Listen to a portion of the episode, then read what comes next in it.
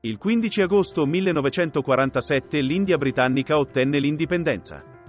Il principale leader del movimento per l'indipendenza indiana fu il Mahatma Gandhi. Il suo principio era la non violenza. La filosofia della lotta non violenta, Satyagraha, ha mostrato la sua incredibile efficacia. Dopotutto, la potenza economica e militare dell'impero britannico era di gran lunga superiore a quella dell'India. Come hanno fatto gli indù a far valere il loro diritto all'indipendenza? Gandhi si rivolse in primo luogo alla gente comune, che sopportava tutti i pesi della vita, suggeriva di far valere i propri diritti di legge solo con mezzi pacifici. Le sue idee ebbero successo, perché la gente comune in massa lo sostenne.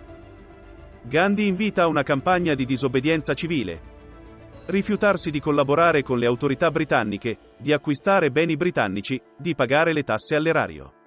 Continuava a ribadire alla gente, che gli inglesi erano venuti in India come mercanti sulle navi della Compagnia delle Indie Orientali, per fare soldi. Ed era sicuro che gli inglesi se ne sarebbero andati, non appena fosse diventato poco redditizio per loro rimanere in India. Il Mahatma cercò di dare a ogni sua azione un ampio profilo pubblico. Gandhi sognava un paese di persone uguali, felici, che vivessero senza fronzoli, dove l'artigianato fosse il punto di riferimento. Il simbolo del suo programma economico era una filatrice a mano, alla quale il Mahatma stesso lavorava ogni giorno. Credeva che una filatrice del genere avrebbe permesso a ogni famiglia di guadagnare denaro, per acquistare riso e pane e avrebbe salvato l'India dalla disoccupazione. Gandhi ha insegnato che la mancanza di progresso tecnologico non è affatto una prova dell'inferiorità di una nazione. Non è che non sapessimo inventare macchine, ma i nostri antenati sapevano che se avessimo seguito questa strada, ci saremmo trasformati in schiavi e avremmo perso lo spirito morale. Dopo aver riflettuto a lungo, hanno deciso che dobbiamo fare solo ciò che possiamo fare con le nostre mani e i nostri piedi e non dipendere da nessun altro.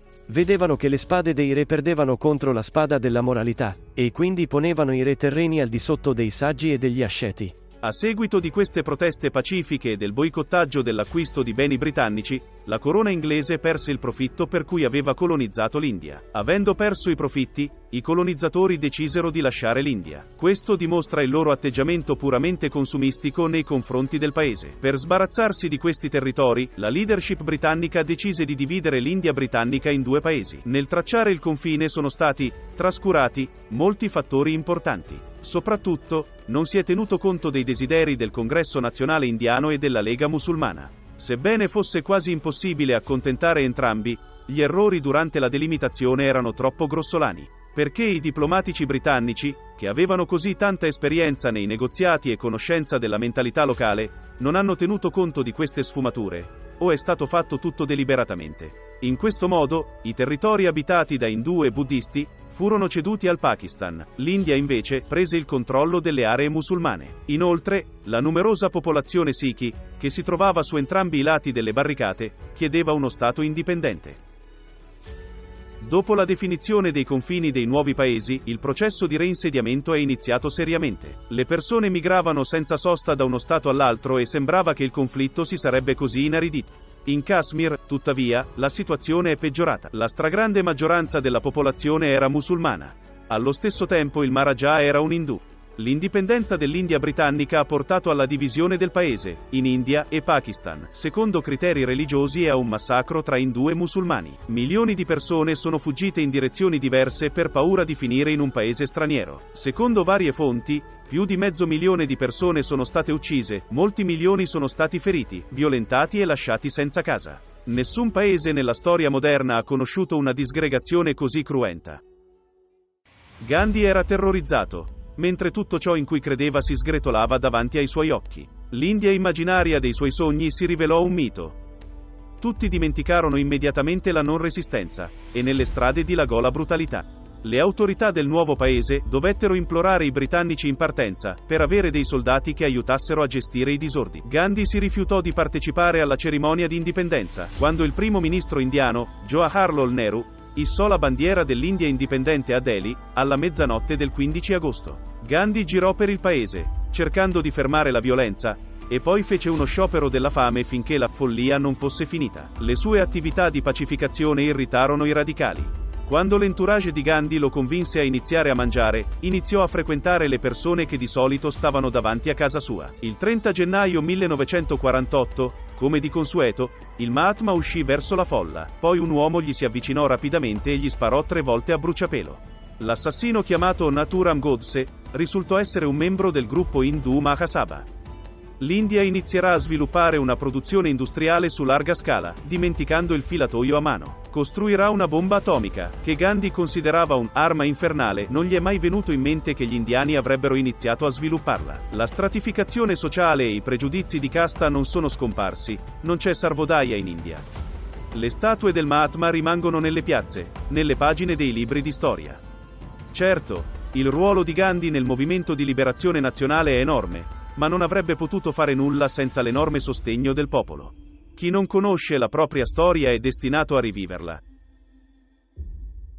Quali lezioni possiamo trarre da questi eventi?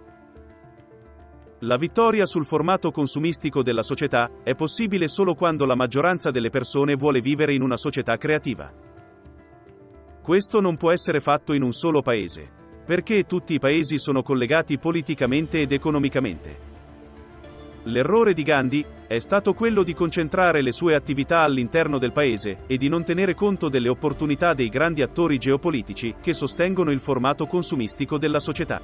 Se si vuole cambiare l'assetto della società, è necessario che ciò avvenga a livello mondiale e che sia la gente stessa a farlo. Dovrebbe essere fatto per gradi e solo in modo pacifico. È anche importante capire che la creazione di una società creativa non implica il rifiuto della tecnologia e l'osservanza dell'ascetismo. Al contrario, una società creativa è una società di tecnologia moderna e avanzata, di abbondanza per tutti. Una società di pari diritti e opportunità, dove la vita umana è il massimo valore. Possiamo fare questa scelta. Dopotutto, il diritto di scegliere è un diritto sacro che viene dato a ogni persona. Bisogna ricordare che tutti i cambiamenti della società partono dall'individuo e dalle sue scelte. E tutti lo fanno, perché anche distogliersi dal problema e non fare una scelta è una scelta. Risolvere il problema per un paese è una buona cosa, ma ora tutta l'umanità ha un nemico, il formato consumistico della società. Secondo tutte le tradizioni religiose, tutti noi esseri umani siamo ora al bivio, il tempo di scelta globale, per l'uomo e per tutta l'umanità. E la vita di ognuno così come la vita di tutta l'umanità. Dipende dalla scelta di ciascuno di noi. Cosa bisogna fare? Decidere in che tipo di mondo vuoi vivere. È giunto il momento che l'umanità si unisca.